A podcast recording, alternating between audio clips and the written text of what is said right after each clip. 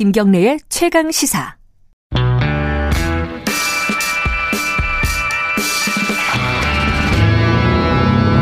더 이상 웨이팅은 없다.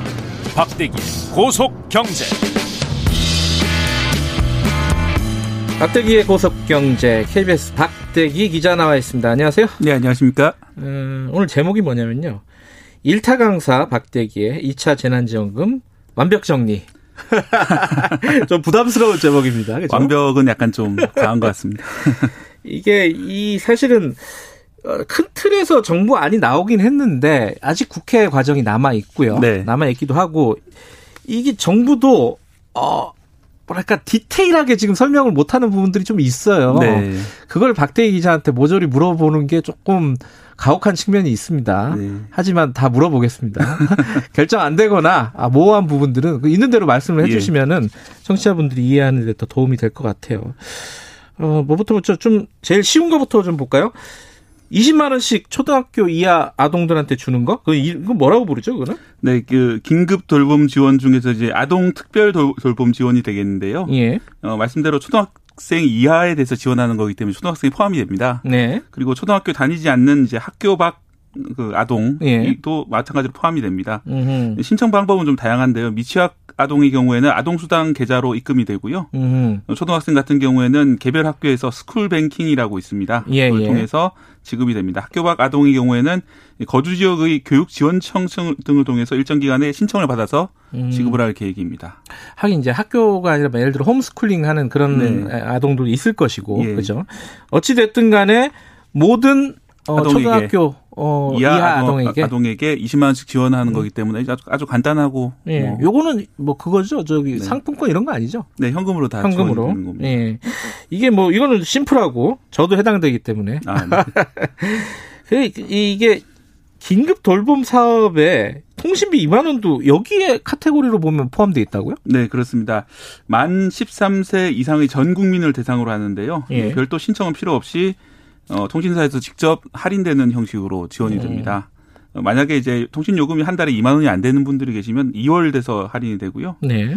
어, 주의하실 점은 인터넷 요금은 해당이 안 됩니다. 음. 인터넷 요금은 할인이 안 되고요.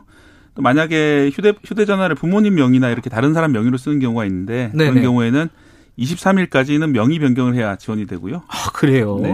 그리고 1인당 두 대가 안 됩니다. 그래서 1인당 한 대이기 때문에 음흠. 두 대로 돼 있으면 정리를 하셔야 될 것 같고요.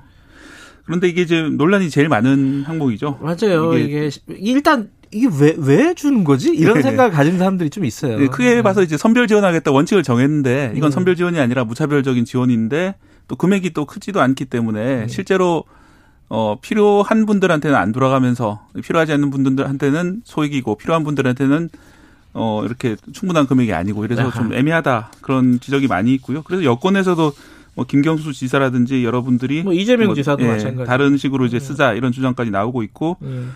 또 이게 이제 통신 요금을 깎아주는 형태이기 때문에 결국 네. 통신사 좋은 일 아니냐. 뭐 통신사는 이렇게 저렇게 돈을 다, 다 받겠지만은 연체 요금 이런 게 없이 바로 해, 해소가 되기 때문에 통신사도 소액의 이익을 볼 수 있다. 이런 음. 이야기도 있고요.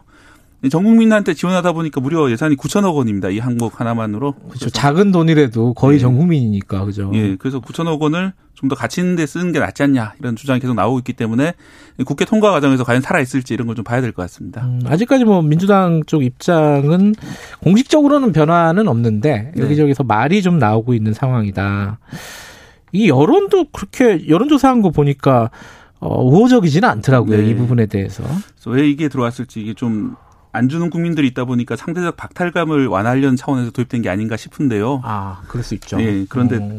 뭐 그러기에는 너무 좀 큰 돈이고 좀 약간 무의미한 게 아닌가 생각이 듭니다. 이게 사실은 저는 좀 의아, 의아, 의아했던 게 돈 주면 사실 좋잖아요. 네. 너 제가 저 같은 경우는 돈을 받으면은 무조건 기분이 좋은데 또 사람들은 굉장히 또 어, 합리적이라고 해야 되나? 어, 네. 어, 돈을 준다는데 싫다는 거예요 지금. 어, 여론을 보면은 다들 참- 좀 애국자 많으셔서 그런 것 같아요. 우리나라 국가 뭐 재정 부채라든지 이런 걸 걱정을 많이 하시는 것 같아요. 신기하긴 하더라고요. 어쨌든 그런 측면에서 보면 돈을 쓰더라도 잘 써야지 칭찬을 네. 받는다 이런 생각도 들고. 자 여기까지는 좀 간단한 문제입니다. 간단한 문제인데 이제 지금부터가 좀 복잡해요. 이 소상공인이나 중소기업 지원 문제 이건 어디서부터 풀어가 볼까요? 네, 가장 이제 규모가 큰 것이 소상공인 세희망 자금이라는 것인데요. 예. 이 집합 금지 업종에 해당되는 업종 소상공인에게는 200만 원을 지원하고 집합 제한 업종에는 150만 원을 지원합니다. 네. 뭐 금지 업종이나 제한 업종에 해당이 안 되더라도 어, 매출 규모가 작고 매출 감소가 발생했다면은 100만 원을 지원하는 식으로 네. 지원이 됩니다. 집합 금지 업종 같은 경우는 이 8월 23일에 발표됐던 사회적 거리두기 2단계 격상에 따라서 PC방이라든지 실내 집단 운동, 노래 연습장 등 고위험 시설에 해당이 되고요. 예. 또 이제 8월 30일에 발표됐던 수도권 방역 조치 강화 방안에 따라서 실내 체육 시설, 독서실, 학원 등이 예, 해당이 되겠습니다. 음. 집합 제한 업종 같은 경우는 수도권 내 일반 음식점, 휴게 음식점, 제과점 등- 및 어, 프랜차이즈형 커피 전문점 등이 다 해당이 되겠습니다. 음흠. 예, 다만 유흥주점이나 콜라텍 같은 경우는 집합 금지 업종에 들어가는데 어, 지원 대상에서는 빠집니다. 네. 유흥 관련해서 지원하는 게 맞느냐 이런 여론도 있고 실제 관련 법도 뭐 유사한 지원에서 많이 빠져 있기 때문에 네. 유흥주 점 빼겠다고 했는데요. 좀 하나 좀 특이할 만한 점은 이제 단란주점은 적용이 됩니다. 단란주점은 지원을 하기로 했습니다. 그래서 단란주점을 지원하고 유흥주점 지원 안 되는 게 좀 상식하고 다르지 않냐 뭐 이런 음. 비판도 나오는데 정부에서는 이 둘이 서로 다른 업태이고 음. 근거 법률도 다르기 때문에 차단하는 게 맞다 이런 입장입니다.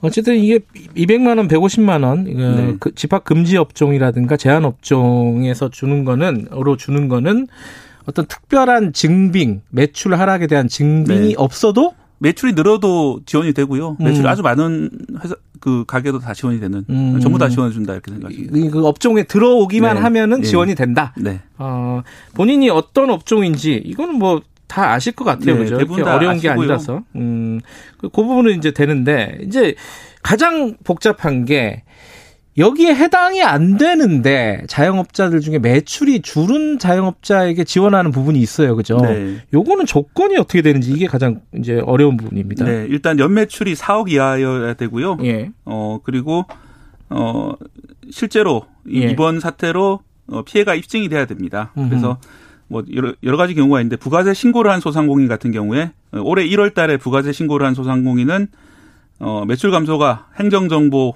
어, 즉 이제 부가세 매출 신고 등을 통해서 매출 감소가 확인될 경우에 정부에 직접 문자 메시지를 통해서 해당된다 이런 내용을 보내주기로 했고요. 아, 정부에서 먼저 보내주기로 일단은. 예. 네. 그리고 만약에 이제 올해 1월 달에 부다, 부가세 신고 실적이 없는 이런, 예. 그런 가게의 경우에는 어, 직접 증빙 서류를 소상공인이 첨부해서 온라인으로 통해서 신, 신고를 해야 됩니다. 음흠. 여기서는 이제 매출 세금 계산서 합계표나 뭐 신용카드 매출액, 현금 영수증 매출 내역, 네. 또 사업자 통장 거래 내역 사본 등을 예, 제출해야 되기 때문에 상당히 좀 서류가 많을 것 같고요. 네. 이런 식을 통해서 어, 실제로 매출 감소가 발생했다 이런 걸 입증을 음. 해야지 100만 원이 지급되는 그런 식으로. 그러니까 온라인 통해서 신청을 할 수 있다는 거잖아요. 네. 근데 거기 어, 느 홈페이지를 들어가야 돼요? 뭐 기재부 들어가야 돼요? 어디 뭐 어디로 들어가야 돼요? 지금은 이제 소상공인진흥공단이라고 소진공 홈페이지를 아. 통해서 이제 신청을 하고요. 아하. 또 오프라인 지자체를 통해서 신청을 받을 예정입니다. 아, 온라인은 소진공 네. 소, 소, 뭐라고요? 정확하게 소상공인 진흥공단. 소상공인 진흥공단 네. 이쪽에 들어가셔서 일단은 어 어떤 관련 서류라든가 이런 부분들을 파악해 보시면 될 거고 그게 힘드신 분들은 지자체로 가서 네. 예, 문의를 하시거나 일단 뭐, 뭐 지자체 민원실에 먼저 전화를 해가지고 네. 이게 홈페이지나 이런 부분들이 힘드신 분들은 이렇게 안내를 좀 먼저 받으시는 게 좋겠네요, 그죠? 어 그리고 또 하나가 이 폐업 자들에 대한 지원이 또 있죠. 네, 그렇습니다. 응. 8월 16일 이후 폐업한 소상공인 대상으로 8월 16일. 예. 지원하는 것이 있는데요. 예. 뭐그 전에 폐업한 소상공인은 다른 지원책이 있습니다. 점포 철거비 200만 원, 최대 200만 원이고요. 예. 재취업 장려금 최대 100만 원이 있는데 예. 그 이후에 폐업한 소상공인 대상으로 뭐 추가로 50만 원 지원이 있습니다. 음, 폐업하신 분들도 한번 찾아보실게요. 어떤 지원이 가능한지 네. 찾아보셔야 되는 부분이 있는 거고. 이 저번에도 제가 저기 여쭤봤는데 그 차관에게 여쭤봤는데 새로 창업한 사람들은 어떻게 되나 이게 참 애매하더라고요. 네. 아직 기준이 명확하지 않나요 그 부분은? 그 부분은 이제 뭐 집합 제한 업종이나 금지 업종에 해당이 안 된다면은 예. 그 과거에 비해서 하락하지 않았기 때문에 요 여기는 해당이 안 되고요. 음. 나중에 살펴보실 어 좀 생계 곤란이라든지 아, 이런. 쪽으로 해당이 될것 어. 같습니다. 그러니까 비교 대상이 없기 때문에 예. 이런 저 매출 하락으로 인한 지원은 네. 어, 쉽지 않을 거 아니 불가능하고. 기준은 좀 충족하기 어려울 것 같고요. 음, 음. 다만 이제 집합 금지 업종 제한 업종 해당된다면 바로 지원이 아, 되겠죠. 그거야 이제 네. 어, 조건이 없는 거니까요. 네. 자, 그럼 여기까지 이제 소상공인, 자영업자 이쪽 분들에 대한 지원책이라고 하면은 노동자들 네. 대한 지원책들이 좀 있죠, 그죠? 네, 그 2차 긴급 고용 안정 지원금이라는 이름으로 있는데요. 예. 네, 특수 형태 근로 종사자 그리고 네. 프리랜서 등을 대상으로 하는 것인데 네. 어, 1차 때 이미 지원받았던 분들이 있습니다. 이분들은 50만 원을 추가 지원하게 되고 네. 이번에 처음 신청하면 150만 원을 지원합니다. 음흠.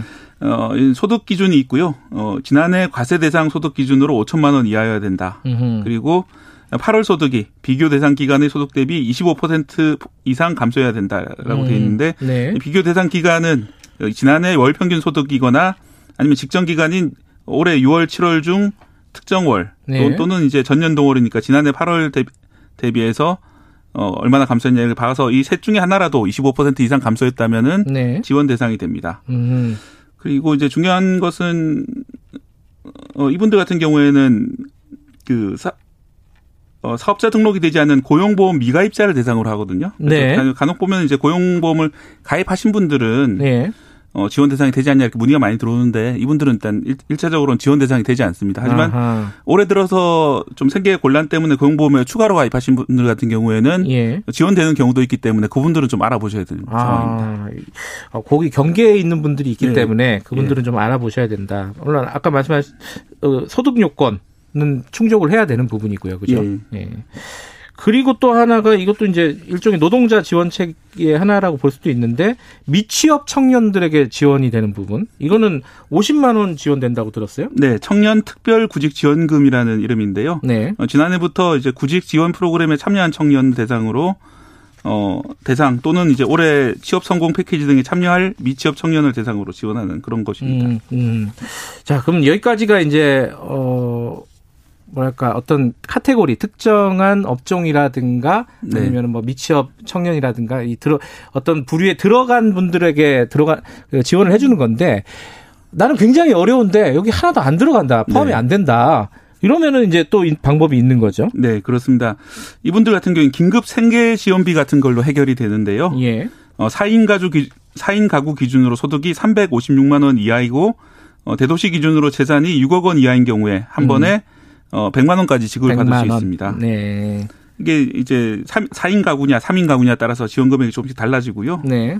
그리고 소득 규모도 이제 4인 가구 기준으로 356만 원인데 음. 뭐 1인 가구 같은 경우는 130만 원, 2인 네. 가구는 220만 원 이런 식으로 서로 금액이 다릅니다. 그래서 음흠. 이 금액하고 어, 지원금을 확인하시고요. 네. 그리고 이제 아까 재산이 대도시 기준으로 6억 원 이하여야 된다고 했는데 네. 기존에도 원래 긴급 복지 지원이 있었습니다. 네. 그 같은 경우에는 3억 5천만 원 이하인 경우만 지원해 줬는데 이렇게 되면 너무 기준이 적기 때문에 어, 좀 이번에 기준을 늘려가지고 6억 원 이하까지 지원이 되기 때문에 네. 기존에 지원을 못 받으셨, 받으셨던 분들도 추가로 지원할 수 있고요. 네. 다만 이게 긴급 생계 지원비 지원이기 때문에 기존의 생계 수- 급여라든지 이런 것들 지원 받으셨던 분들은 여기 음. 해당이 안 됩니다. 그리고 음.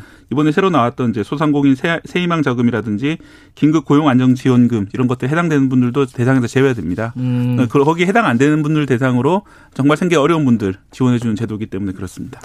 그 5520님이 용달업은 혜택을 받나요? 그러니까 이- 용- 이게 어, 업종과 상관없이 네. 어, 매출액이 줄었다는 게 증빙이 되면은 아까 네. 지원 연 매출 4억 이하였고 예. 그리고 매출이 이제 아까 말씀드렸던 대로 전에 비해서 아, 전달에 비해서 좀 줄었다 이런 것들이 객관적으로 입증이 되면은 이제 지원이 되겠습니다. 이번에. 혹시 이제 용달업이 이제 지입 차량을 해가지고 특수고용직 형태로 진행이 되는 거라면은 네. 아까 말씀하신 특수 형태 근로 근로 종사자에게 주는 지원금 네. 요거를 한번 찾아보시는 네, 것도 좋을 것 그쪽도 같고요. 해당이 될 수가 있겠네요. 예, 그거는 어디에 해당될지는 어, 판단을 좀 하실 부분일 것 같고 여기 지금 박대희 기자가 좀 예를 들어가지고 몇 개를 적어놨는데 네.